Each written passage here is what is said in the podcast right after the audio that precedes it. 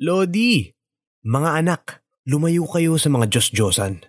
1 John 5.21 Isa sa mga sikat na sikat recently sa social media, radio at TV ay ang mga K-pop o Korean pop girl and boy groups tulad ng Blackpink at BTS. Nang mag-concert sila sa Pilipinas, talaga namang dinumog ng libo-libong tao ang concert venue at na-sold out agad ang tickets kahit pa may kamahalan ito. Maraming tao ang umiidolo sa kanila, especially millennials. Nakasanayan na nating tawaging idol ang mga taong sobra nating hinahangaan o mga taong gustong gusto nating gayahin o panoorin dahil sa kanilang mga nakakamanghang talent o kaya naman ay kaakit-akit na itsura. Kaya nga hindi na nakakapagtaka na nauso rin kamakailan ang expression na Lodi, binaliktad na idol. Pero alam mo ba na sa Bible ang ibig sabihin ng idol ay Diyos-Diyosan?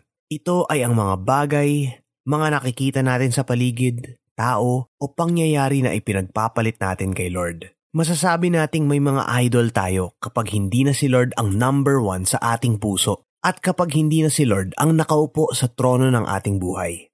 Minsan, hindi tayo aware na mayroon na pala tayong idols na ipinagpalit kay Lord.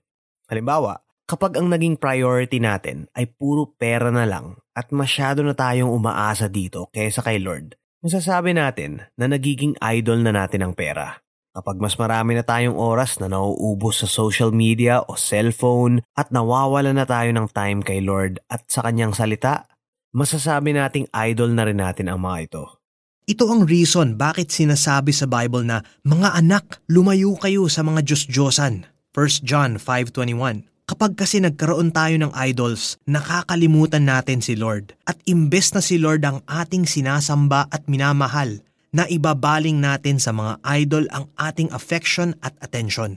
Tandaan natin na lahat ng bagay dito sa mundo ay magbabago at mawawala. At kung ilalagay natin ang tiwala at pananampalataya sa mga bagay na nagbabago, tayo rin ang maapektuhan kapag nawala ang mga ito. Hindi masama ang humanga, pero mainam pa rin na maging conscious tayo sa mga bagay na pinaglalaanan natin ng oras, lakas, isip at buhay natin.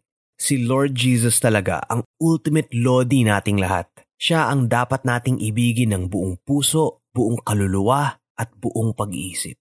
Matthew 22:37.